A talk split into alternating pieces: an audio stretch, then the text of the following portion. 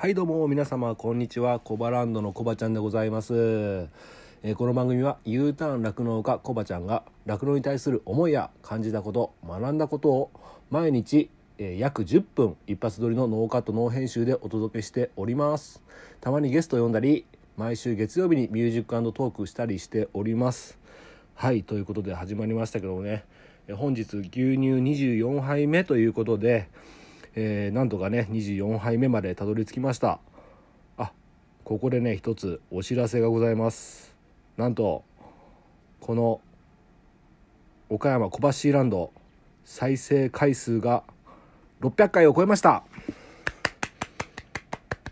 ありがとうございます。ねええー正確に言えば636回でございます。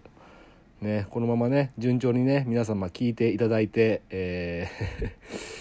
ー えー、日頃のね、えー、疲れるのね、えー、癒しになって なればいいかなと、えー、まあ、そう、そう、そう、そう、そう、そう、そう、もうダメだ今日。ちょっとね、今日暑いじゃないですか。なんか暑くてね、なんか疲れちゃってますね。癒しになればね、嬉しいなと思っております。はい。ということで、最近ね、インスタ再開したじゃないですか。で、僕のフォロワー、あ、今現在フォロワーが247人、えーいらっしゃるんですけども、たくさんありがとうございます。でね、あの、牛関係の人が結構ほとんどなんですけど、酪農家さんとかね。うん。で、やっぱ、見るじゃないですか。やっぱ見ちゃうんですよね、やり始めたら。でね、やっぱりみんな、すごいですね。めちゃめちゃ綺麗に牛とか景色とか撮っててなんかすっごい楽しそう。なんか今の酪農不況を一切感じさせない。なんかめっちゃみんな楽しんでるなーみたいな。めちゃくちゃ癒されますね。うん。なんかあとやっぱりこんだけ全国にね牛飼って、え共に頑張ってる仲間がいるって思うとねやっぱ僕も頑張んなきゃっていう気持ちになりますね。いいですねやっぱインスタグラム。でやっぱり悪い人がいないですね。僕あの昔ツイッターも実はやってたことあったんですけどなんかツイッターって結構文字がメインで今は画像とか上げれるんですかね。なんかあれっすよねその温度感が伝わってこないっていうかなんかちょっとこ 怖い怖いイメージがあるんですけどインスタグラムってやっぱりあの画像とねその人の人となりみたいなのがちょっと伝わってくるような感じがしてあったかい気持ちになりますね。うん。でねちょっと嬉しいことがあったんですけどあのータイムラインっていうんですかね。あの上に丸くなんか表示されるやつ。あれで一応僕が番組更新してえ更新しましたよみたいなのを流したんですよ。あれ24時間表示されるんかな。ちょっとね詳しくわからないんですけどそしたらそれからメッセージをいただいてえっと「毎日楽しみにしています頑張ってください」っていうねメッセージがなんといただいたんですよ。それでその方がね酪農家の方じゃなくて本当に一般の方でまあ顔全体は見えないんですけどまあ綺麗な女性の方でねインスタの上げてる画像とか見ると結構カフェの美味しそうなケーキとかねあのー花とかねあの綺麗に撮られたり景色とかね綺麗に撮られてる方でいやいや 僕のこの番組をねあのおしゃれなね喫茶店とかでねカフェとかでね、はい、聞いていただいてると思うとねちょっと申し訳ない 申し訳ない気持ちになるんですけどもいや本当ねあのーなんかやっぱり放送してるとね配信してると不安な気持ちになるんですけどもそうやってね応援してくださるっていう方がいらっしゃるっていうことですごいね心強いというかねやっててよかったなって思う瞬間でございます。どうもありがとうございます。はい。でまあ昨日インスタなんですけど昨日ねチェリーねあの肉店っていうお話させてもらったんですけどもちょっと僕ね感情的になってねちょっとお聞き苦しかったところもあったと思うんですけども、まあ、そういった画像チェリーの画像もね最後ねあのインスタの方で載せてますんであのー番組の中で、あのー話す内容となるべくリンクさせたね画像をねあのインスタの方で流したいと思上げたいと思いますのでそちらの方も同時にね楽しんでいただければと思います。はいということで今日のテーマなんですけども今日のテーマはただでできる経営改善パート2ということでなかなかね電気代が上がったりね 餌代上がったりね燃料代が上がったりね、えー、お金をなかなか使えないってことでまあただでできるんだったらちょっとやってみようかなっていう経営改善のパート2でございます。はい。でもう本当にね今日なんか暑ぐらいですよね。湿度も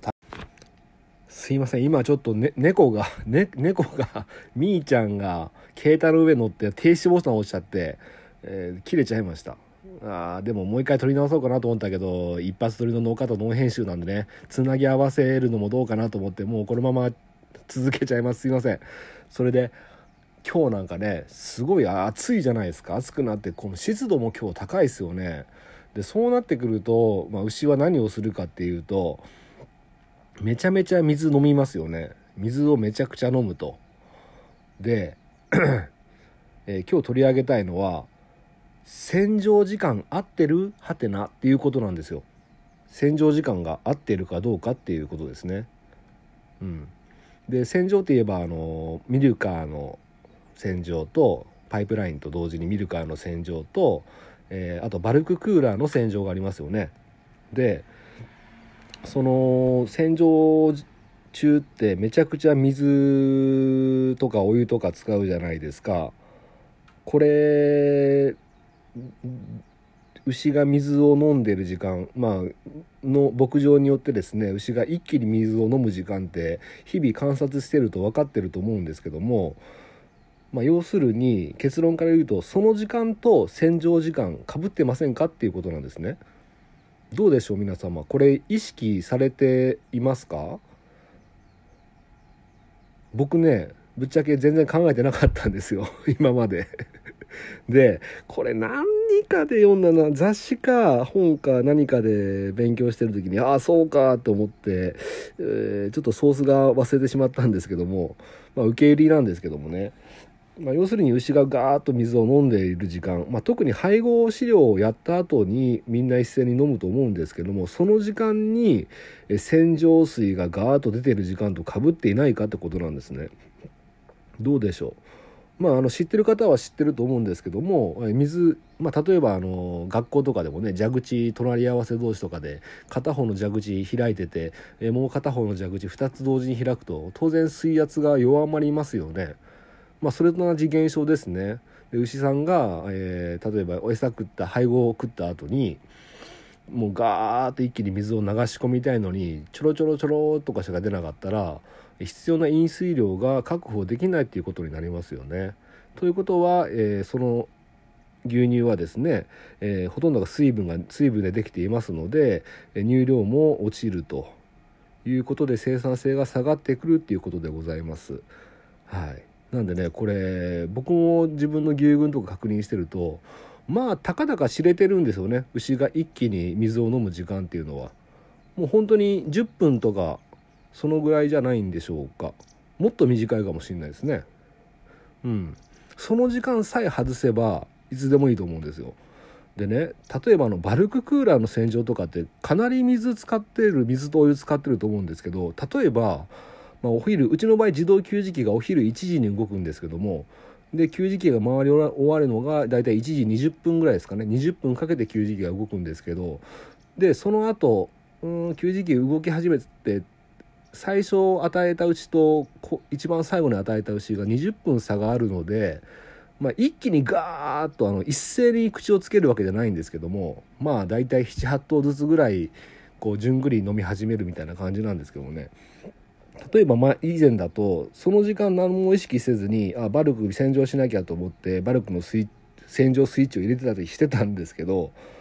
もう今はですねもうその雑誌か何かを読んであこれはいかんと思ってもう餌をやっていないみんなが反芻してのんびりしてる時間にスイッチを押すようにしました。うん。ちょっとあの今自分の牧場がねその時間とかぶっていないかどうかそれで、まあ、どうしても作業形態であの例えば殺菌とかね殺菌とかあの絞る前に絞る30分前にやるのがベストって言われてますけどもその時間って餌やってる時が非常に多いと思うんですよ。うん、ただ殺菌の洗浄水ってそんなに量がない出ないのであの1回最初に出る時さえ外しちゃえば、